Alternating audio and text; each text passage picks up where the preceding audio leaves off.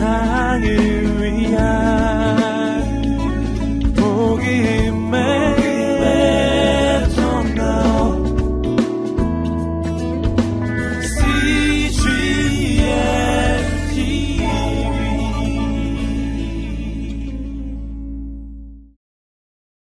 이사야 58장 12절로 14절까지 말씀. 제가 먼저 12절 말씀 읽고 여러분 13절 읽고 그리고 14절 말씀 다 같이 한 목소리로 읽도록 하겠습니다. 내 자녀들이 옛 폐허를 재건하고 대대로 버려진 기초를 세울 것이다. 사람들이 너를 부서진 성벽을 다시 세우는 사람, 거리를 사람 살도록 만든 장본인이라고 부를 것이다. 발걸음을 삼가고 거룩한 날에 네가 즐겨 하는 일을 하지 않으면 내가 안식일을 기쁜 날이라고 부르고 여호와의 거룩한 날을 기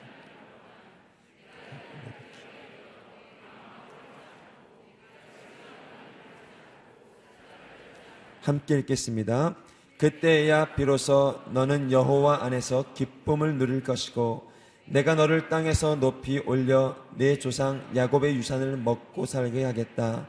여호와께서 친히 입으로 말씀하셨다. 오늘 이 말씀 본문 가지고 예배를 새롭게라는 제목으로 우리 요셉 공동체 담당하고 계시는 양재경 목사님께서 말씀 선포해 주시겠습니다. 할렐루야. 하나님 말씀 여러분과 함께 하길 주 이름 축복합니다. 네, 성령의 능력이 여러분의 삶을 붙잡길 주 이름을 축복합니다. 네. 네. 음, 예배를 새롭게 한다라는 것. 예배라는 건 너무나 중요한 줄 우리가 너무나 잘 압니다. 예배가 우리의 생명이고 예배가 우리의 능력이라는 것도 우리가 잘 알고 있습니다. 그러나 이 예배 가운데서 우리가 하나님의 임재를 경험한다라는 것 사실 쉽지가 않습니다. 때로는 하나님이 어디 계신지 모르고 막연하게 내가 하나님 앞에 고백하고 나아갈 때가 너무 많기 때문입니다. 어, 제가 예전에 어, 일본에 쓰나미가 났을 때 갑자기 그 쓰나미가 나고 난 다음에 교회에 어떤 그런 요청들이 있었어요. 뭐냐면 어, 우리도 거기에 구호팀을 만들자. 그래서 교회가 거기에 구호팀을 보냈으면 좋겠다라는 어떤 그런 말씀들이 있으셨어요. 그런데 어, 청년들이 갔으면 좋겠다. 그래서 청년들에게 광고를 하고 구호팀을 만들기 시작했어요. 근데 어, 청년들 부모님들이 굉장히 걱정하시는 거예요. 그때 당시에는 방사능 문제가 너무 심각했기 때문에 그래서 어, 저도 어, 자원을 했습니다. 그래서 목회자가 가야 되지 않겠느냐. 그래서 자원을 했고, 그때 이상준 목사님도 함께 가시겠다고 해서 갔습니다. 저희가 선발대로 갔기 때문에 거의 인포메이션이 없이 그냥 들어간 거예요. 그래서 어, 이상준 목사님은 방사능 측정기 목에 거시고, 그리고 들어갔던 기억이 있습니다. 거기 들어가서 정말 막막하더라고요. 정말 아무것도 없이 다 쓸려간 그 자리에 어, 어떤 것들을 정말 치우고 회복하는 것은 거의 불가능한 그 자리에 가서 저희가 구호 작업을 했었습니다. 근데 그때 저에게 가장 크게 인상적이었던 게 뭐냐면 어, 그분들이 그런 이야기를 하시는 거예요. 소지품은 항상 머리 위에 두고 항상 나갈 준비를 하고 있어야 한다고. 그래서 뭐, 아, 그러냐고. 저는 뭐 굉장히 쉽게 생각을 했어요. 그리고 난 다음에 잠을 자는데, 어, 6.0 이상의 여진을 맞았는데요, 지진을. 아, 이게 구원의 확신 없으면 안 되겠다라는 생각이 들더라고요.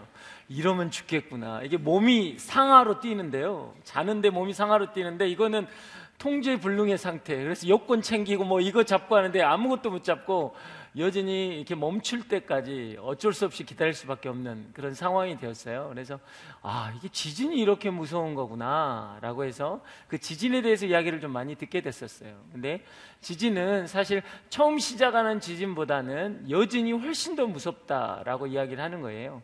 왜냐하면 처음 시작했던 그 지진으로 인해서 데미지를 받은 건물들, 충격을 받은 건물들이 우리가 보기에는 멀쩡하게 서 있는 것 같지만 거기에 기초에 금이 가고 기초가 무너져 있어서 우리가 눈에는 괜찮은 것 같지만 그 건물 안에 들어가 있으면 여진에 의해서 너무나 쉽게 이렇게 무너져 버린다라는 거예요. 참 제가 그것을 들으면서 제가 생각했던 것이 있습니다. 아, 이 건물이나 신앙도 비슷하구나. 때로는 우리가 우리 삶에 멀쩡한데 정말 신앙생활 잘하는 것 같은데 내 안에 어떤 기초적인 문제에 문제가 생겼을 때 그럴 때는 쉽게 무너져 버릴 때가 있다라는 거예요. 여러분 그렇잖아요. 교회에서 보면 아, 저 형제는 저 자매는 정말 신앙생활 잘하고 멀쩡한데 어느 날 갑자기 아무렇지도 않는 말 한마디에 아무렇지도 않는 상황 하나에 너무나 처참하게 무너지는 모습들을 우리가 너무나 많이 본다라는 거예요. 그럴 때 우리는 해석되지 않습니다. 아니, 왜 그러지? 아니, 이게 그렇게 크게 문제될 일이 아닌데? 라고 생각한다라는 거예요. 그런데 그것은 무엇이냐면 그 사람도 모르게 그 사람의 삶 가운데 신앙 가운데 기초가 금이 가고 무너져 있었다라는 거예요. 여러분의 건물의 기초는요 절대로 우리 육안으로 보이지 않습니다. 그 안에 바닥 안에 들어가 있기 때문에 우리는 잘 보이지 않지만 만약에 그 건물에 크랙이 가면 금이 가기 시작하면 조그만한 충격 우리가 봐서는 전혀 이해되지 않을 만한 조그만한 충격만 주어도 건물이 무너져 버린다라는 거예요. 사랑하는 여러분, 우리가 예배자의 삶을 살아가지만, 우리가 신앙인의 삶을 살아가지만, 때로는 우리 안에 그런 고통과 아픔과 어떤 말, 말 못한 어떤 상처들이 있을 때, 우리는요, 때로는 그걸 견디고 이기고 나아갑니다. 그러나, 내 자신을 잘 봐야 할 때가 있어요. 왜요? 나도 모르게 내 신앙의 기초에 금이 갈 수 있기 때문에. 그것이 때로는요, 상처라는 것으로 숨겨져 있을 때가 있고요, 분노나 절망이나 좌절이나 낭망함이라는 단어로 내 깊은 곳에서 금이, 금이 가서 한 곳이 무너져 내리고 있을 수 있다는 거죠. 그래서 어떤 조그만한 반응 하나에도, 조그만한 자존심을, 자존심을 건드는 말 하나에도 우리 인생이 무너져 버린다라는 것입니다. 여러분, 그래서 기초는 너무나 중요한 것입니다. 신앙의 기초가 온전히 되어 있지 않으면 우리는 하나님 나라의 회복을 가져올 수 없다라는 것입니다. 사랑하는 여러분, 여러분의 삶 가운데 고통이 있었습니까? 여러분의 가정에서 과거에 많은 아픔과 신음이 있었습니까? 지금 이 자리에 여러분이 견디어 잘 나왔지만 여러분의 기초를 다시 한번 생각하고 다져야 한다라는 거예요. 혹시 내 안에 금이 가 있지 않느냐라는 거예요. 크랙이가 있지 않느냐는 거예요. 나도 모르는 그 금이 가 있을 때 우리 신앙은요, 때로는 처참하게 무너질 수 있다라는 것입니다. 어, 유대 스토리를 보면 음, 이스라엘 백성들이 어떻게 합니까? 이스라엘 백성들이 하나님 앞에 죄를 짓고 사실 그들은 어, 제가 항상 그 부분들을 말씀을 많이 드리는데요. 어, 이스라엘 백성이 무너지고 이스라엘 백성이 멸망한 것은 예배가 없었기 때문은 아니라는 거예요. 예전에도 그 말씀 꼭 한번 드렸었어요. 어, 이걸 우리가 잘 생각하셔야 돼요. 어, 이스라엘 백성이 무너진 건 예배가 없는 게 아니고 그 예배 가운데 다른 우상들이 들어와 있었기 때문이라는 거죠. 성전 안에 크레기가 있는데, 성전 안에 금이가 있는데, 그것이 나에게는 전혀 부담이 안 된 거예요. 하나님께 절하고, 하나님께 경배하고, 하나님께 예배했지만, 또 다른 방법이 있다라는 거죠. 또 다른 신들에게, 가나안에는요, 가나안 땅은 뭐예요? 풍요의 신, 바알의 신, 하나님은 풍요의 신은 아니었거든요. 광야에서 만난 신이었거든요. 만나와 매출하기를 주셨지만 농사를 지으신 신이 아니었어요. 그래서 가나안 땅의 그 바알 신은 풍요의 신이었기 때문에 아세라 신은 다산의 신이었기 때문에 그 신을 섬기는 거예요. 우리가 알지 못한 땅에 왔기 때문에 우리 하나님도 이 부분은 잘 모르실 거라고 생각하기 때문에 여러분 이게 우리의 믿음의 모습일 때가 있다라는 거예요. 우리가 신앙생활 합니다. 매일매일 우리가 살아가는데 문제는 내 경험이나 내 가치관이나 내 판단이나 내 삶의 어떤 기준들이 어느 순간에 신앙에 금을 그어놓을 때가 있다라는 거예요. 크리기가 있다는 거예요. 그런데 그것도 모르고 나는 내 마음 안에 그것을 붙잡고 살아갈 때가 많다라는 거예요. 이스라엘 백성도 그랬거든요. 예배를 드렸어요. 에르미야가 망한다라는 선포를 했을 때 수많은 거짓 선자들이 아니라고 아니라고 무슨 소리냐고 하나님께서 약속하셨다고 그 말씀 하나 붙잡았어요. 뭐냐면 다윗의 왕국이 영원하리라. 그 하나님 말씀하신 그 말씀 하나 붙잡고요. 영원할 겁니다. 영원할 겁니다라고 우리는 태평할 겁니다라고 이야기를 했어요. 그것을 믿었다가 나라가 망했습니다. 여러분, 우리의 신앙생활도 그럴 수 있다라는 거예요.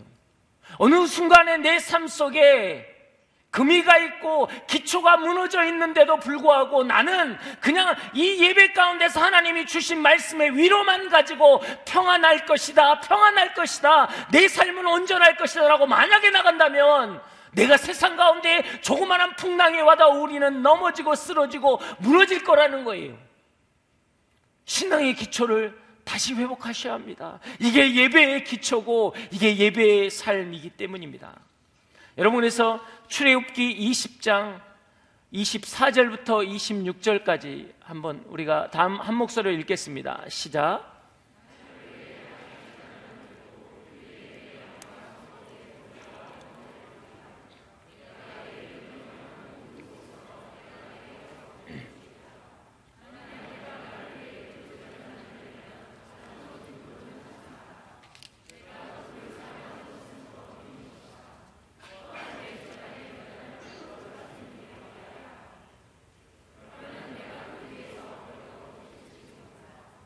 자, 이 말씀이 무슨 말씀이냐면요. 이스라엘 백성이 하나님의 자녀로 애굽에서 건져내음 받은 다음에 하나님께서 너희는 하나님의 백성으로 살아야 한다고 해서 하나님께서 십계명을 주셨어요. 너희가 애굽에서 종되었던 너를 내가 건져내었다 그러면서 십계명을 주고 난 다음에 그 다음에 이 율법 가운데 살아가는 너는 예배를 어떻게 들어야 되느냐, 단을 어떻게 쌓아야 하느냐는 첫 번째 예배에 대한 하나님의 부르심의 말씀이 바로 이 말씀이에요. 이 말씀에는 뭐라고 이야기합니까? 먼저 너희가 단을 쌓으라는 거예요. 예배의 단을 쌓으라는 거예요. 너희들의 삶 가운데, 너희들의 삶의 초소에서 예배의 단을 쌓으라는 것입니다. 여러분, 이것도 예배의 초소지만, 여러분, 우리의 예배의 초소는 어디입니까? 우리가 거하는 그 삶의 자리라는 거예요. 여러분 분명히 노아도 노아의 방주에서 나오자마자 그 자리에 단을 쌓고 예배를 드렸습니다. 아브라함도 본토 친척 아비 집을 떠나 가나안 땅으로 들어오자마자 단을 쌓았습니다. 그가 있는 그 자리, 그 자리에 단을 쌓으라는 거예요. 우리의 예배의 태도는 어딥니까? 여러분의 가정에서, 여러분의 삶의 초조에서, 여러분의 직장에서 단을 쌓지 않으면, 예배의 단을 쌓지 않으면, 우리는 예배자로 설 수 없는 거예요. 기초가 무너지는 거예요. 사랑하는 여러분, 여러분의 직장이 예배의 초소이십니까? 여러분의 가정이 여러분의 예배의 초소이십니까?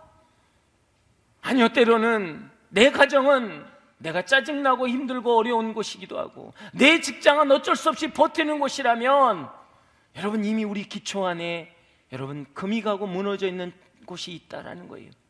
그 예배에 다는 무엇을 하라고 하느냐? 번제와 화목제를 드리라는 거예요. 여러분, 번제는 무엇입니까? 뭐예요? 내장에 있는 변이나 똥이나 이런 것들 다 그것들은 버리고 모든 것을 하나님께 다 태우는 것이 여러분 번제예요. 내 삶에 있는 것을 모든 걸 다 태우는 작업. 내 단에는 무엇입니까? 내 자존심, 내 생각, 내 판단, 내 기준, 내가 했던 내 목표, 내 비전을 다 태우고 하나님만을 바라보는 것. 이것이 여러분 예배의 시작이라는 거예요. 내 삶의 자리에서 내 자존심이 죽어 죽지 않았다면 내 마음에 움틀거리는 내 어떤 마음들이 있다면 그것은 뭐예요? 이미 내 기초가 무너지고 있다는 이야기예요. 그 다음에 화목제를 일으키라는 거예요. 화목제는 무엇입니까? 일부는 떼서 제사장에게, 일부는 떼서 나에게, 일부는 떼서 하나님께 드리는 것을 이야기합니다. 이것이 바로 십자가에 올리기도 하죠. 수직의 관계, 화, 내가 번제를 통해 하나님과 나와의 관계가 회복되면 수평의 관계로 성도와 성도 간의 관계가 회복되는 것 내가 살아있는 그곳에는요 연합하고 화목하고 하나님의 말씀이 증거되고 생명이 살려지는 놀라운 역사가 일어나야 한다는 거예요. 성경에서 이야기합니다. 성전 문지방에서 흘렀던 물이 나와서 발목을 채우고 무릎을 채우고 허리를 채워서 내가 헤엄칠 수 없는 강을 이루었다. 그런데 문제는 거기에서 뭐예요? 생명이 살아났다라는 거예요. 마치 그 성전에 있는 물이 그 광야를 건너서 저 사해 바다에 들어갔을 때 그 사해 바다가 살아난다라는 메시지거든요. 이게 여러분 성전을 가진 우리의 삶의 목표가 되어야 합니다. 이 화목제가 우리에겐 반드시 있어야 돼요. 내가 있는 곳에 생명이 살아나는 역사가 있어야 된다는 거예요. 내 배에서 생수의 강이 넘쳐 흐르리라. 그것을 마시는 자는 영원히 죽지 아니하리라. 그 하나님의 메시지가 우리한테 있어야 한다는 거예요. 여러분의 삶의 자리에 화목제가 없다면 이것은 예배가 무너진 거예요. 예배의 기춘, 기초가 흔들기 시작하는 거예요. 만약에 내 삶 가운데요. 나는 정말 도망자 인생처럼 이 예배 초소에서만 나는 행복하고 삶의 자리에서 내가 행복하지 않는다면 여러분 이미 이제는 첫 번째 지진을 맞고 기초가 흔들려져 있는 거예요. 그러다가 직장에 가서 상사에게 억울한 일을 당하고 관계 속에서 내가 감당할 수 없는 고통을 당하면 그 사람은 무너지게 돼 있는 거예요. 사랑하는 여러분, 여러분은 어떻습니까? 여러분은 정말 하나님 앞에서 어떤 자세로 나아가고 있습니까? 그런데요, 여기서 참 재밌는 건 뭐냐면 그 단을 쌓을 때 정으로 쪼지 않는 돌을 하라는 거예요. 자연 속으로 갖다 놓으라는 거예요. 여러분 예배가 그런 것입니다. 너에 있는 상황, 너에 있는 모습, 너에 있는 마음 그대로를 가지고 나오라는 거예요. 어떤 형식도 필요 없습니다. 어떤 상황이나 여러분 설명도 필요 없어요. 내가 무너져 있는 그 마음, 내가 죄된 마음, 내 습관, 끊어지지 않는 모든 상황들 이것 그대로 가지고 나오라는 거예요. 이게 예배의 모습이라는 거예요. 나의 연약함을 그대로 가지고 나와야 합니다. 나의 부족함을 때로는 이 분노하는 마음, 절제되지 못하는 마음, 두렵고 염려와 근심되는 마음, 내 우울증 가지고 나오라는 거예요. 하나님이 역사하신다라는 거예요. 여러분 포장해서 가져오지 나 마십시오. 여러분이 우울증이 있어서 죽고 싶었습니까? 그 모습 그대로 나오라는 거예요. 하나님이 그 단에 살리는 역사가 일어날 거라는 거예요. 이게 예배의 모습입니다. 이게 예배의 역사예요. 여러분 그런데 또 하나는 무엇이냐면요. 그 단에 계단을 만들지 말라는 거예요. 그 단에 계단을 만들면 너의 하체가 드러나서 부끄러움을 당한다라는 것입니다. 여러분, 우리 신앙 가운데요. 여러분은 어떻습니까? 때로는 우리가 이 목회자들이 제일 두려울 때가 뭐냐면 사실 어떻게 보면 우리 간사님들한테 제일 미안할 때가 있어요. 어, 여러분은 이렇게 저를 설교단에서만 보지만 간사님은 항상 삶에서 보잖아요. 쉽지 않지요. 할렐루야. 네. 이 목회자들도 열받을 때가 많습니다. 이걸 왜 이렇게 하냐고 야단치고. 사실 어떻게 보면 이 단이 우리에겐 두려움의 단일 수 있다는 거예요. 내 예배의 모습은 이 위에 있는데 내 삶의 모습은 저 밑에 있다라는 거죠. 내가 드려지는 예배, 내가 드려지는 순모임, 내가 고백하는 어떤 간증의 모습은 저 위에 있는데 내 삶은 저 바닥에 있을 때 내 하체가 드러나 내가 부끄러움을 당하게 된다라는 게 오늘 성경의 말씀이에요. 예배는 그런 것이 아니라는 거예요. 너의 예배단에 계단을 만들지 말라는 거예요.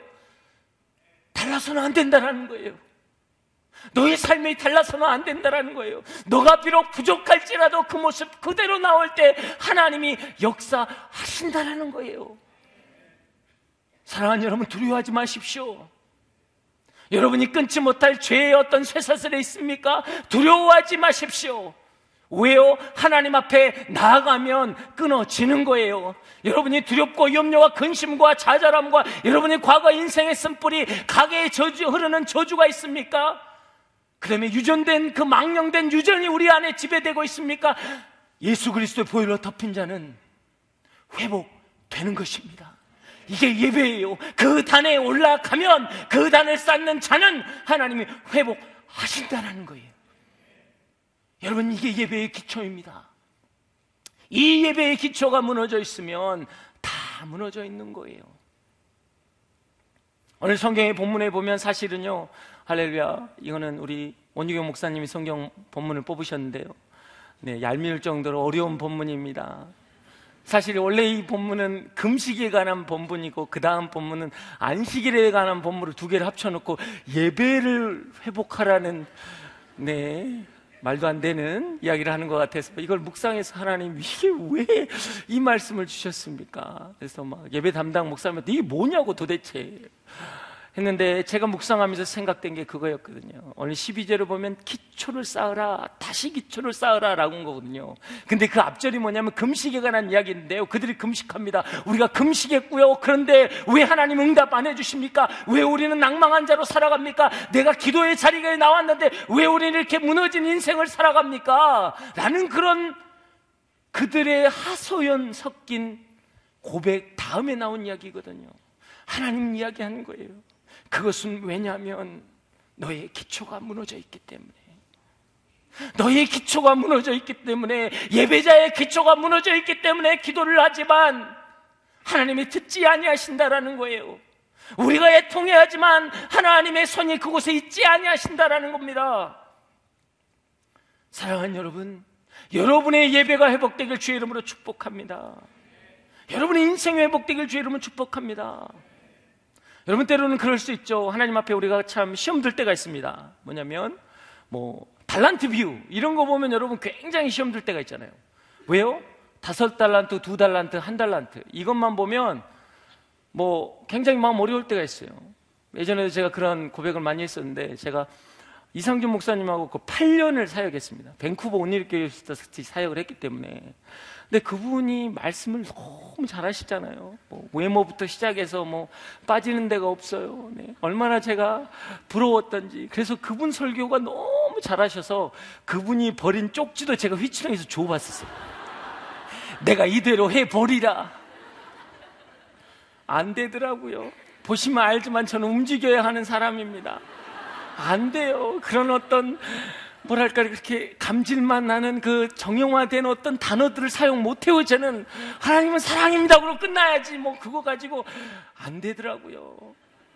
참 제가 안타까웠어요. 하나님 왜 저분은 다섯 개를 주시고 저는 한 개를 주십니까? 그럴 때 주님이 그러시더라고요. 내 은혜가 내게 족하다.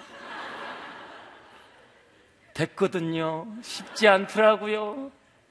사실 신앙인 그럴 수 있어요 달란트 비유가 우리는 항상 어려울 때가 있어요. 근데 여러분, 달란트라는 은사라는 게 꼭 여러분 뭐 터치 해가지고 싹 쓰러지고 이런 것만 은사가 아니에요, 여러분. 그렇잖아요. 저는 그런 것만 사모하니까 제가 여기서 일어나 꼈다 하면 여기 다 쓰러지면요, 여기 꽉 찰 거예요, 그 다음에. 그렇잖아요. 그건 아니라는 거죠. 섬김도 은사예요, 여러분. 섬김도 은사라고요. 자, 다섯 달란트 가진 자 비유하겠습니다.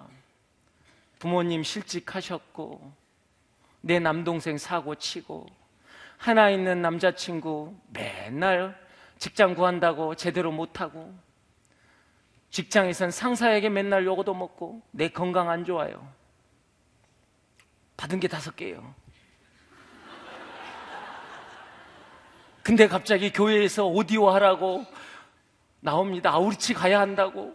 그러다 보니까 갑자기 뭐예요? 그 사람은 그랬어요. 내가 이 몸이 건강치 않아도 내 몸이 못 가지만 나는 내 마음이 가겠습니다 하고 선교 헌금을 그냥 월급을 다 밀어넣습니다.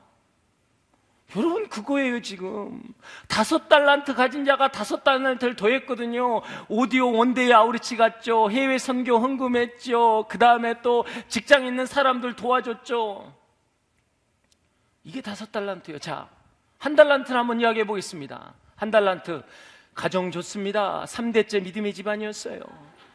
아버님이 CEO 출신이라서 저는 차도 있습니다. 얼마나 편한지 몰라요. 내 남자친구 얼짱해져 키도 좋고 너무 학력 좋아요. 부담 없습니다. 얼마나 좋은지 모르겠어요. 항상 이렇게 화목했어요. 그런데 단 한 가지. 우리 순장이 문제야. 우리 순장만 보면 내가 회복이 안 돼, 회복이. 그래서 어떻게 했어요? 그래, 이거 하나 나는 내비두자. 나 다른 거 다 할 수 있으니까 굳이 이거 하나 내가 할 필요 뭐 있겠냐고. 그거 하나 포기하는 거예요. 나 힘들다고. 나 어렵다고. 사랑하는 여러분, 우리는 한 달란트 가진 자처럼 살아가고 있지 않나요? 여러분, 때때로 우리 안에 건강이 있고요. 그래도요, 밥은 굽지 않잖아요. 주신 거 많은데, 그거 하나 때문에, 그 사람의 말 한마디 때문에 나는 포기하잖아요. 이게 한 달란트 가진 사람이에요. 왜요? 심지 않는 곳에서 거두시는 하나님, 그 하나님을 내가 알기 때문에, 그 주인을 알기 때문에 나는 아무것도 하지 않았습니다. 저 사람 하나님이 회복시키시겠죠. 저건 하나님이 하셔야 할 일이죠. 제가 그것을 감당할 필요가 뭐 있겠습니까? 주님이 뭐라 그랬어요? 게으르고 악한 종아. 게으르고 악한 종아. 사랑하는 여러분, 우리의 예배의 태도는 어떻습니까? 지금 주신 그 한 달란트도 감당을 못해서 지금 여러분 끙끙거리고 있지는 않습니까? 이 고통, 이 아픔, 이 견디기 어려움, 이거 하나 때문에 나는 예배자의 태도가 망가지고 예배자의 삶이 망가지고 관계가 깨어지지는 않았습니까? 이 한 달란트 때문에 나는 울부짖고 있지는 않느냐라는 거예요. 주님이 주신 다섯 거에 대해서는 볼 생각도 없는 거예요. 여러분 이럴 때 예배, 가 무너지는 것입니다. 이럴 때 예배가 무너지는 것이에요. 우리 공동체에서는 제가 이게 많이 나눈 이야기인데요. 여러분 구약에서도 보면 예배가 얼마나 많아요. 뭐 번제, 화목제, 속건제, 뭐 그래 곡식으로 드리는 것 예배가 너무 너무 많습니다. 저는 정말 그때 목회자가 안 된 걸 얼마나 감사한지 몰라요. 전 기억력이 안 좋아서 그런 거 하면 다 잊어먹었을 거예요. 각을 뜨는데 어떻게 이건 뭐 제가 알아야지 뭘. 사람들은 그렇습니다. 야, 하나님 정말 잔인하다. 아우, 지금은 11주 하나만 있어도 다행이지. 그때는 얼마나 헌금이 많았겠어요, 그러면. 이것 떼고 저것 떼고 떼면 내 인생은 뭐가 되냐고. 여러분, 할렐루야. 하나님 그런 분 아니에요. 가난한 자는 뭘로 드리라고? 비둘기로. 송아지 드리라는 거 아니에요. 왜 예배가 많냐라는 거예요. 왜 예배가 많냐면, 한 가지예요. 나 너 만나고 싶다라는 거예요. 하나님의 임재 앞에 나오라는 거죠. 나 너 만나고 싶다. 나 너 이야기하고 싶다. 내 사랑을 표현하고 싶고 나의 임재 가운데 너가 들어와서 대면하는 것을 나는 보고 싶다라는 하나님의 마음이라고요. 그런데 여러분 어떤가요? 뭐 리더십 하나 세우면요 힘들어요. 어머요 목요일 날 와야지요. 금요일 날 또 뭐 기도 모임 나와야죠. 토요일 날 또 회의한다고 나와야죠. 주일 날 나와야죠. 힘들어 사네. 예배 자리가 이제 힘들어요. 더 이상 오지 말라고 해서 주일 하나로 나는 이너 주님이 보고 싶어 하시는데 하나님이 보고 싶다고 예배 자리를 불렀는데 어느 순간에 나는 뭐예요? 예배가 무너져 있어요. 뭘로? 나의 생각과 나의 판단과 나의 지침 때문에 예배가 무너져 있는 그 자리 여러분 분명하게 회복하셔야 합니다. 여러분 구약이요.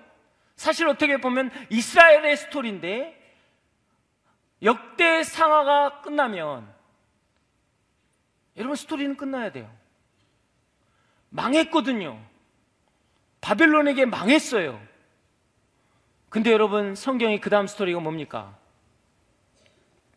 역대 상하 다음에 할렐루야. 네, 갑자기 당황스러우시죠? 말씀 읽으세요, 말씀. 역대상하 다음에 뭡니까? 뭐 방언하지 마시고 네 제가 통변을 못합니다. 네 에스라죠 에스라. 에스라. 에스라의 주제는 무엇입니까? 에스라의 주제는 1차 포로 귀환을 통해서 수룹바벨이 성전을 세우는 게 에스라예요. 2차 포로 귀환을 통해서 무엇입니까? 영적인 것을 다시 회복하는 게 에스라입니다. 여러분, 우리의 예배는요, 거기서 끝날 때가 많아요. 무너진 내 삶 가운데 예배를 회복했다. 성전을 회복하겠다. 하나님 나라를 위해서 내가 기도하며 나아가겠다. 이걸로 끝난다고요. 여러분, 그러나 성경은 거기서 끝나지 않기 때문에 문제예요. 에스라 다음에 뭡니까? 느헤미야잖아요. 느헤미야는 뭘 했습니까? 기본적으로 3차 포로에서 돌아오면서 에스라가 한 게 뭐냐고요? 성벽을 만들었잖아요. 할렐루야. 성경 읽어보세요. 성벽 건축. 성벽. 여러분, 이게 우리의 신앙의 모습이라고요. 우리의 성전만 건축되는 게 아니라 우리의 성벽이 건축돼야 되는 것. 우리의 삶의 자리에서 하나님 나라의 예배가 회복되는 것. 이게 중요하다고요. 내가 예배 안에서 찬양하고 기도하는 것만이 아니라 우리의 삶의 터전에서 여러분 성벽이 세워졌을 때 우리 하나님의 나라가 우리 가운데 임하는 거예요. 이게 성전 성경의 스토리입니다. 내 안에 만약에 예배가 무너져 있으면 하나님과 나와의 관계도 있지만 내 삶의 자리에 성벽이 쌓아져야 구별되어져야 하는 거예요. 여러분요, 암과 일반 세포를요, 적당한 온도, 적당한 조건 가운데 시험관에 넣으면요, 누가 이기는 줄 아세요? 정상 세포가 100% 이깁니다. 그거는 하나님의 법칙이에요. 정상 세포가 이기는데 암의 발생은 무엇입니까? 암이 좋아하는 환경을 만들기 때문이에요. 주님이 물을 먹으라고 그랬더니 술을 마시면서 술주자 주에서 쭉쭉 넘어간다고 술주자에서 주님하고 우리 안에 스트레스가 나오고 우리 안에 염려와 근심이 나오고 걱정과 어떤 여러 가지 내가 지금 암이 자랄 수 있는데 환경을 내가 만들었기 때문에 여러분 무너진 거거든요. 내가 환경을 만들었기 때문이에요. 사랑하는 여러분, 여러분의 삶의 성벽이 쌓아져야 합니다. 성전을 지킬 성벽이 없으면 우리는 무너지는 거예요. 쉽게, 쉽게 짓밟히고 쉽게 처참하게 되고 여러분, 우리가 고통 가운데 있을 수밖에 없다라는 거예요. 사랑하는 여러분, 여러분 어떻습니까? 여러분 인생은 어떠냐라는 거예요. 여러분 야곱이요. 그의 뜻과 그의 생각과 그의 지혜로 뭐예요? 아버지를 속이고 형의 장자권을 뺏어서 여러분 도망갑니다. 잘 살 줄 알았어요. 그런데 결국은 인생이 도망갑니다. 집안에 있던 집돌이가 이제는 바깥으로 돌아갑니다. 평생 어머니 품에서 잘 살던 그 사람이 이제는 광야 벌판에서 돌베개 베고 누워 있는 거예요. 얼마나 비참합니까? 내 생각, 내 뜻대로 살다가 이 모양 이 꼴이 되었구나. 근데 하나님께서 뭐예요? 하늘과 땅을 연결하는 사다리를 보여주시면서 천, 천사가 오르락 내리라는 것을 보여주셨어요. 그러면서 말씀하십니다. 내가 너를 지켜주시겠다고. 내가 아브라함에게 했던 약속을 너에게 주겠다고. 내가 너를 보호할 것이고 너는 돌아오게 될 것이다. 라고 말씀을 하십니다. 그때요, 야곱이 두렵고 떨림으로 이야기합니다. 하나님이 이 자리에 계셨구나. 하나님이 이 자리에 계셨구나. 그러면서 이야기하는 게 뭐예요? 하나님이 나를 돌아오게 하신다면 나는 어떻게 해요? 분명히 11조를 할 것입니다. 하나님을 믿을 것입니다. 그리고 이것이 하나님의 집, 하나님의 성전이 되게 하겠습니다. 그러면서 뭐예요? 자기가 배웠던 돌을 세워서 기름을 붓고 여러분 그곳에 예배를 드렸습니다. 베델 하나님의 집. 야곱이 그 타양살이 가운데 고통과 힘든 가운데 있을 때도요. 그는 하나님께로 갈 이정표가 있었어요. 베델이라는 하나님께 가야 할 이정표가 있었다라는 거예요. 마치 무엇입니까? 다니엘이 그랬던 것처럼 다니엘이 포로의 인생을 살아가면서 정말 갖은 고생을 하고 살다가 총리까지 갔어요. 그러나 그의 인생은 무엇입니까? 그의 집에 에루살렘을 향한 창문이 있었고 그 창문을 향해서 그는 매일 세 번씩 기도했다라는 거예요. 하나님께로 갈 이정표가 있었다라는 것입니다. 사랑하는 여러분, 여러분의 인생 가운데 드려진 이 예배들, 여러분의 인생 가운데 붙잡았던 이 말씀들, 여러분 때로는 여러분이 방황하고 힘든 그 자리에 그 말씀이 하나님의 나라로 가게끔 하실 거예요. 여러분, 그래서 중요한 거예요. 그 말씀 붙잡는 거 중요한 거예요. 여러분의 인생 가운데 그 말씀 붙잡고 살아가는 건 너무너무 중요한 거예요. 때로는 방황하고 어쩔 수 없는 상황 가운데 있을지라도 지금 오늘 예배 가운데 붙잡았던 그 말씀 하나가요. 나를 아버지의 집으로 돌아가게 하신다는 거예요. 이게 예배의 중요한 거예요. 우리가 예배 가운데 하나님을 만나고 그 말씀을 붙잡으면 우리는 아버지의 나라 가운데 갈 수 있는 것입니다. 그 베델은 때때로는요, 우리가 이 말씀 가운데 하나님의 나라를 경험한 사람일 수 있어요. 오늘 이 말씀 가운데 하나님 붙잡힌 말씀일 수 있습니다. 아니, 돌아, 돌아온 탕자가 아버지의 집을 그리워하며 하는 그것이 베델일 수도 있어요. 예전에 하나님이 나를 사랑하셨지. 예전에 하나님이 나를 축복하셨지. 그 단순한 그리움이, 그 그리움은요, 여러분의 인생에 여러분 추억을 기억으로 만들 것입니다. 그 기억은 여러분을 기도의 자리로 안내할 거예요. 여러분, 그래서 때때로 우리 안에 아버지의 사랑에 대한 그리움이 있어야 합니다. 그 사랑 가운데 우리가 나아갈 때 온전한 회복이 있는 거예요. 사랑하는 여러분, 신앙은요, 부피가 아니라 밀도입니다. 내가 얼마만큼 많은 것들을 했느냐가 아니라 얼마만큼 하나님과 긴밀한 삶의 관계가 있느냐라는 것입니다. 여러분의 인생 가운데 그 하나님의 나라가 회복되길 주의 이름으로 축복합니다. 그 하나님이 여러분의 하나님 되길 주의 이름으로 축복합니다. 여러분 삶의 현실에서 여러분 예배보다 중요한 건 없습니다. 여러분 베드로가요 게네사레 바닷가에서 여러분 그 게네사레 바닷가 갈릴리 호수죠. 우리는 이것만 압니다. 뭐예요? 베드로가 밤새도록 그물질을 해서 그물을 그물에 고기 한 마리 못 잡았습니다. 그랬더니 예수님이 오셔서 깊은 데로 가사 그물을 던져라 그랬더니 그물이 찢어지질 않을 만큼 찢어질 만큼 고기를 많이 잡았더라. 그랬더니 베드로가 깜짝 놀라서 나는 죄인이로서이다 나에게서 떠나서서 그랬더니 나를 따르라 너는 사람을 낚는 어부가 되리라. 여기까지는 알아요. 여러분이 알아요. 근데 문제는 이 전의 것을 모른다는 거예요. 이 전의 건 무엇입니까? 그 전에 예수님이 그 옆에 있는 그 광야에서요, 수, 수많은 사람들을 놓고 하나님 예수님이 가르치셨어요. 근데요, 이 호기심 많은 베드로가 거기를 가지 않습니다. 거기를 가지 않고요. 그 배에서 빈 그물을 기고 있었어요. 그래서 주님이요. 그 허다한 무리 가운데서 그 혼자 있는 베드로에게 시선을 맞추고 주님이 걸어오신 거예요. 베드로에게 있어서는 예배보다 그, 그 빈배가 더 중요했거든요. 그 빈배는 삶의 두려움이거든요. 이 두려움이 예배보다 더 귀한 것으로 생각되어진다는 거죠. 우리의 삶의 태도가 때로는 그럴 수 있습니다. 베드로처럼 오늘 주님이 우리 가운데 오시지만 나의 빈비를 보면서 나는 처량하게 주님을 볼 수 없는 거죠. 주님 앞에 나아갈 힘이 없는 거예요. 이 빈배는 나의 삶이기 때문에, 나의 삶의 두려움이기 때문에, 나의 삶의 염려이기 때문에. 사랑하는 여러분, 여러분의 배를 보지 마시고 주님을 보시길 주 이름으로 축복합니다. 여러분, 경건의 가장 중요한 태도는 무엇입니까?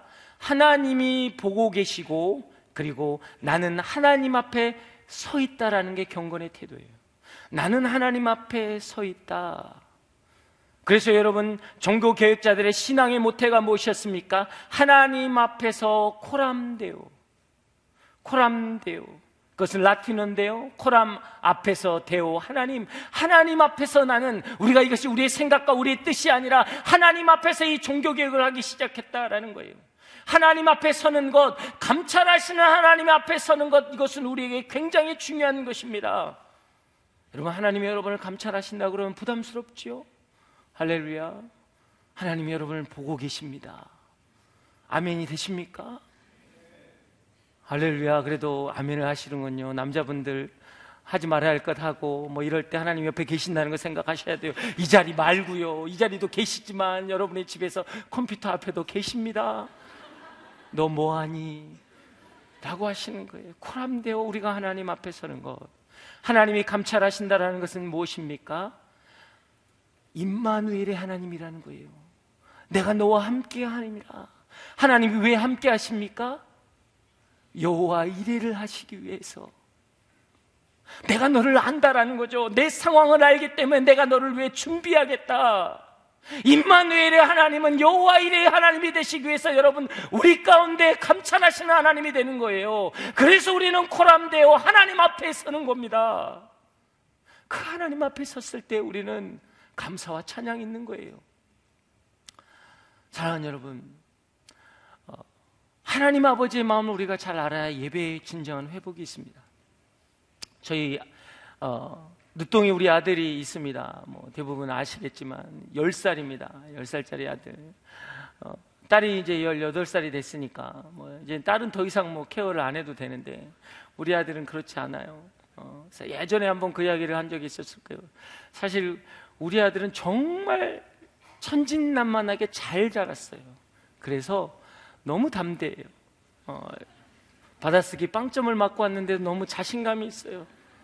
나는 그 아들 을 보면서 참 위축되더라고요. 어.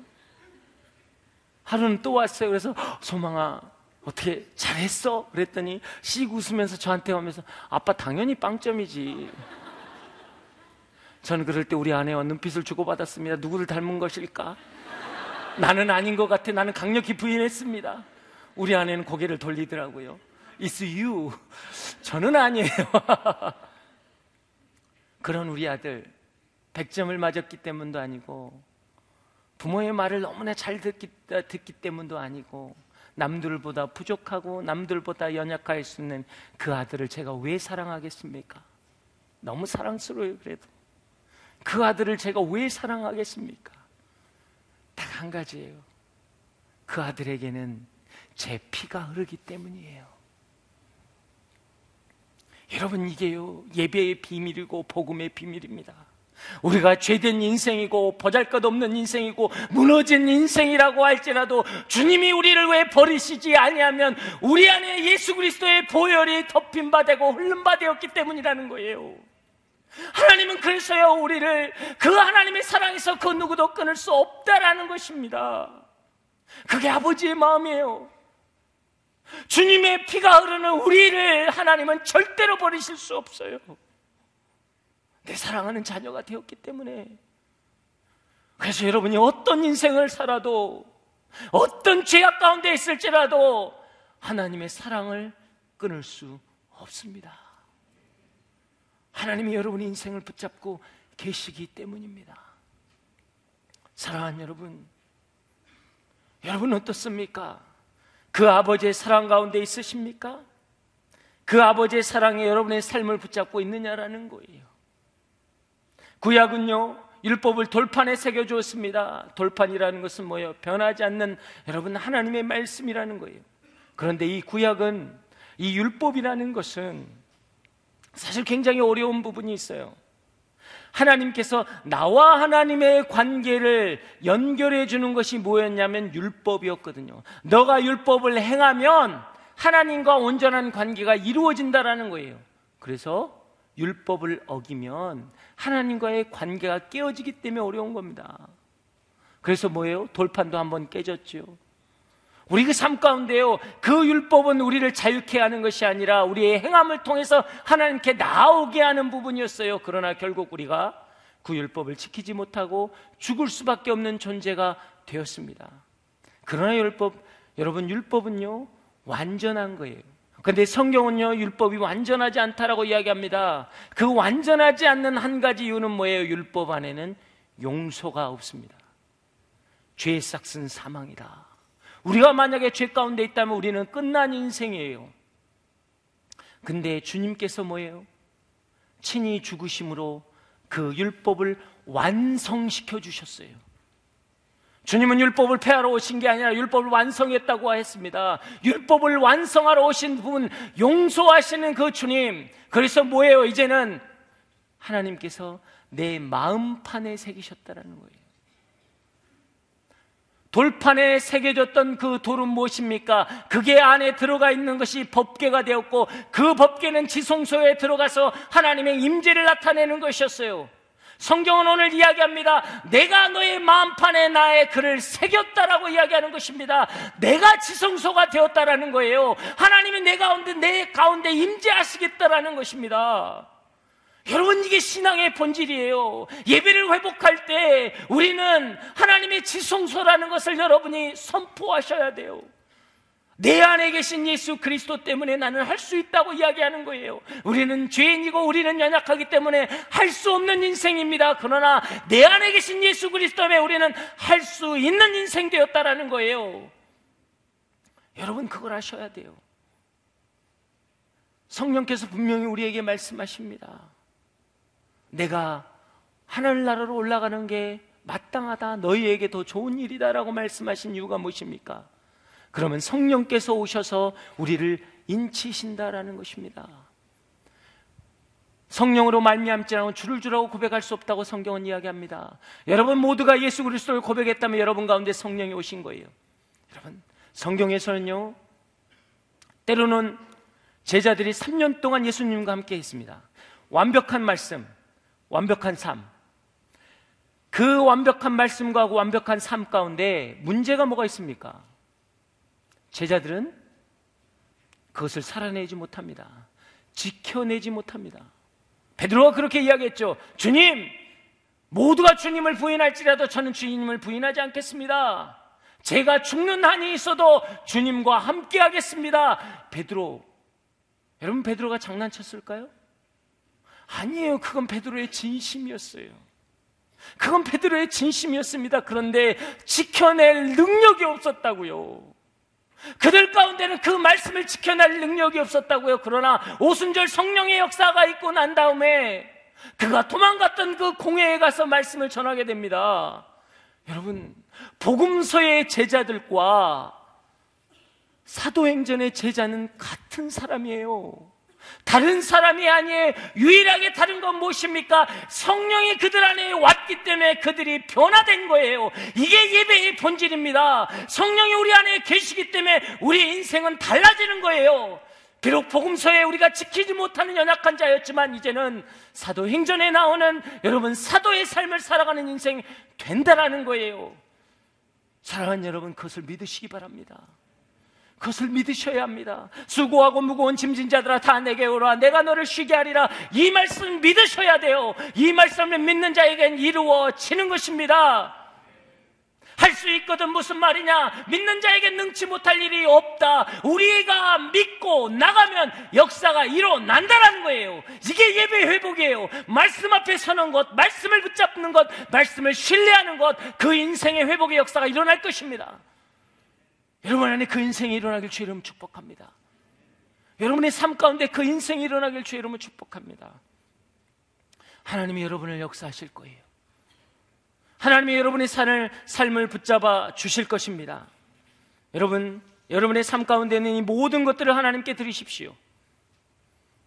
그럴 때 하나님은 그것을 선히 사용하시고 여러분의 인생을 세워 주실 것입니다. 여러분 성령을 주신 가장 큰 이유는 무엇인 줄 아십니까? 우리로 하여금 하나님 앞에 순종하며 살 수 있는 능력을 주시고 말씀을 깨닫고 실천하는 능력을 주시는 거예요. 제자들은 그 능력이 없었어요. 그러나 성령을 받고 난 다음에 그 능력이 생긴 것입니다. 사랑하는 여러분, 오늘 여러분 마음 가운데 성령이 계십니다. 여러분은 행할 수 있는 거예요. 지킬 수 있는 거예요. 회복될 수 있는 것입니다. 역사가 일어나는 것입니다. 거룩한 능력이 여러분 가운데 흘러 넘치는 것입니다. 그것을 믿으시길 주의 이름은 축복합니다. 제가 한 가지 스토리를 한번 말씀드리겠는데요. 이거는 그 다섯 손가락의 기도라는 책에 나와 있는 대표적인 이야기입니다. 거기에 어떤 이야기가 나왔냐면요. 앤드류라는 목사님이 계셨어요. 앤드류라는 목사님이 그분이 이제 어, 캐나다 북쪽에 있는 저기 어, 먼 산골 마을에 어, 이제 그 부흥회를 해달라는 것 때문에 가게 되었습니다. 그래서 굉장히 촌락 아주 어, 조그마한 촌락에 가게 되었는데요. 너무 거리가 멀어서 하루 길이 안 돼서 중간에 호텔에서 머물게 됩니다. 그 호텔이라고 해봐야 아주 조그마한 호텔이죠. 그런데 그쪽 촌락에서 전화가 왔어요. 우리 우리 강사 목사님이 거기서 하루 묵게 될 거라고. 그래서 이 전화를 호텔 주인이 받았어요. 너무나 기쁜 거예요. 이 시골에 사실 예배당 하나 없어서 제대로 예배를 드리지 못했는데 목사님 오셔서 목사님 그리고 대접을 하기 시작합니다. 그럼 뭐 드실 거를 대접하고 또 어, 성도들 주위에 있는 성도들 불러다 함께 식사도 했어요. 그리고 부탁을 합니다. 어, 목사님 혹시 가능하시다면 내일 아침에 가시기 전에 우리 손님들 다 모아놓고 예배를 좀 드려주십시오. 그랬더니 너무나 흔쾌히 아 그렇게 하겠습니다. 그런데 한 가지 부탁있습니다. 종업원들도 같이 와서 예배를 드렸으면 좋겠습니다.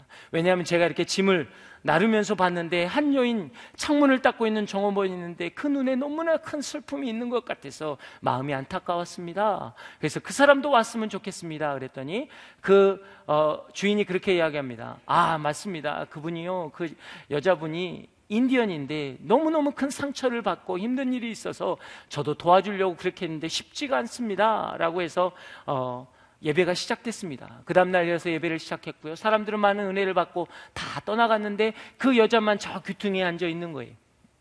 그래서 그 앤드류 목사님이 찾아갑니다.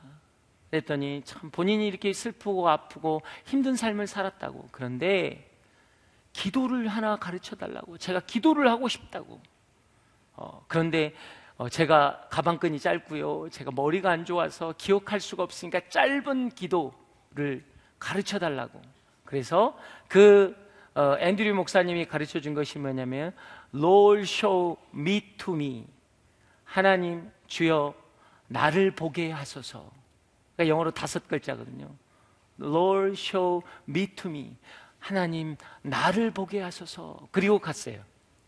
그리고 이제 그 목사님이 가셔서 일주일 동안 이제 거기서 집회를 하고 돌아오게 되었습니다. 돌아와서 주인에게 이야기합니다. 아, 그 여인이 어떻게 됐냐고 그랬더니 더 심각하게 됐다고. 목사님이 가시고 난 다음에 더 심각하게 됐다고. 그냥 무엇만 조금 하면 그냥 양동에 그냥 머리를 받고 울고 뭐 일을 못 한다고. 어떻게 내 도저히 그 사람 이제는 파이어 해야 되겠다고. 해고해야 되겠다고. 그래서 어떻게 되는지 그럼 내가 만나보겠다고 만나본 거예요. 그랬더니 그 여인이 그런 거예요. 제가 그 기도를 하니까 저의 연약함, 저의 죄성, 제가 지었던 그런 모든 죄들이 저에게 와서 제가 정말 제 고통스러워서 저의 연약함을 보니까 눈물을 멈출 수가 없다고 저는 죄인입니다. 저는 죄인입니다. 어떻게 하면 좋겠습니까? 그 다음 거에 대해서 가르쳐 달라고 했어요. 동일하게 제가 머리가 안 좋으니까 짧게 그래서 동일하게 가르쳐 줍니다. Lord show you to me. 주님 주님을 나에게 보여주시옵소서. 그렇게 기도하라고. 언제까지 합니까? 이것은 당신의 삶을 마감할 때까지 하십시오. 그리고 이 목사는 떠났습니다. 떠났다가 수년이 지나서 그 마을에 새롭게 교회가 세워지고 입당 예배를 한다고 거기에 설교를 해달라고 해서 오게 되었습니다. 오게 돼서 입당 예배를 딱 드리고 있는데요. 보니까 청소년들이 많은데 청소년들이 너무나 밝고 너무나 좋은 거예요. 그래서 새로 부임한 젊은 목사에게 그 마음을 나눕니다. 아니, 여기는 이상하게 왜 이렇게 청소년들이 밝고 좋냐고 그랬더니 갑자기 그 목사가 이야기합니다. 아니, 저는요, 그냥 단순히 새로 와서 도와주기만 했고 한 부부가 있었는데 그 부부가 너무나 제2의 어머니처럼 잘 케어를 돼서 저들이 저렇게 됐다고. 근데 이상하게도 그 여인은 인디언이라고. 그 순간적으로 이 목사님 움찔한 거예요. 그 여인을 너무 보고 싶었던 거예요. 그래서 그 여인을 찾았는데 그 여인이 멀리서 알아보고 목사님, 제가 그때 그 여인입니다. 목사님이 가르쳐 준 그 기도 때문에 제가 이렇게 변화되었습니다 하면서 그 여인이 눈물을 흘리기 시작한 거예요. 근데 그 여인의 눈물은요, 이제는 더 이상 아픔과 고통과 어떤 자기 인생의 죄의 눈물이 아니라 하나님이 나를 구원하셨다는 구원과 감사와 찬양의 눈물이었다라는 거예요. 그 여인은 더 이상 그의 인생의 뒤를 돌아보지 않고 그의 삶 가운데 계시는 하나님을 바라보며 살아가는 인생이 되었다는 것입니다. 사랑하는 여러분, 예배는 그래요. 먼저 나를 보는 것입니다. 나는 죄인입니다. 나는 죄인입니다. 그렇지만 그 다음에 발자국은 무엇입니까? 주님을 보는 것입니다. 나 같은 죄인이 살리신 그 은혜에 고맙다라는 그 고백. 그 주님을 바라볼 때 우리 인생이 변화된다라는 것입니다. 사랑하는 여러분, 하나님은 한 영혼을 천하보다 귀하게 생각하십니다. 그 수가성의 여인, 우물가의 여인을 만나려고요. 주님은 사마리아까지 직접 가셨어요. 그 삭개오 한 사람을 만나기 위해서 여러분 여리고로 가셨던 주님입니다. 하나님은 여러분의 눈물 가운데 나타나실 것이고 여러분을 회복시켜 주실 것입니다. 음. 제가 선교지에서 선교사로 있을 때 제가 찬양했던 게 있습니다.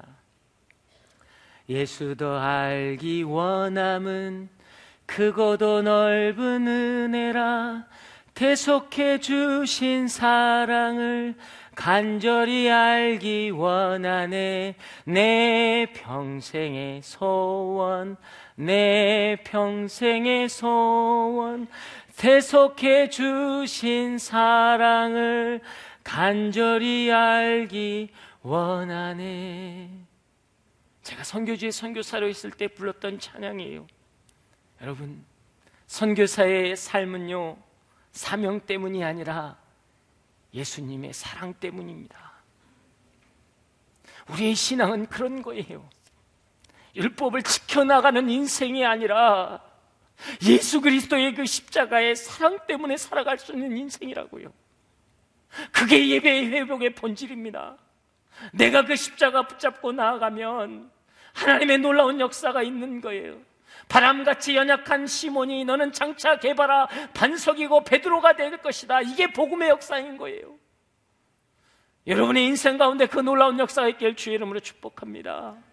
여러분의 기초가 금이가 있습니까? 여러분 십자가 앞으로 다시 나오십시오. 여러분의 기초가 무너져 있습니까? 주님의 사랑에 덧입힌 사람이 되십시오. 그럴 때 회복의 역사가 일어나는 것입니다. 여러분 오늘 그 주님 앞에 나아가십시오. 그 주님이 여러분의 인생을 회복할 것입니다. 오늘 이 시간 기도하며 나가겠습니다. 사랑하는 여러분, 나는 조그만한 몸짓 하나만으로도 무너져 있는 인생이었습니까?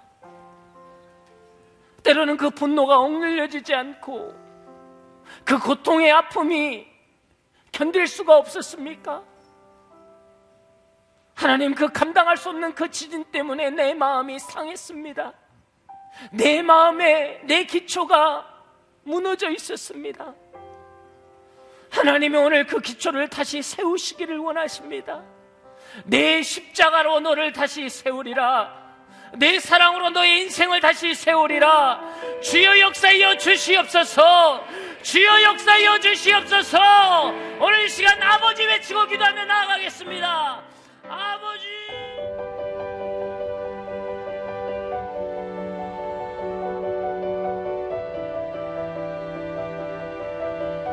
세상에는 수많은 교회들이 있지만 더 깊이 있는 말씀 강해를 찾기 위해 크기로만 교회를 선정하지 않습니다. 보다 좋은 영적 콘텐츠를 더 많이 나누기 위해 방송비를 받지 않습니다. 1년 365일 복음만 전하고 싶어서 우리는 광고를 하지 않습니다.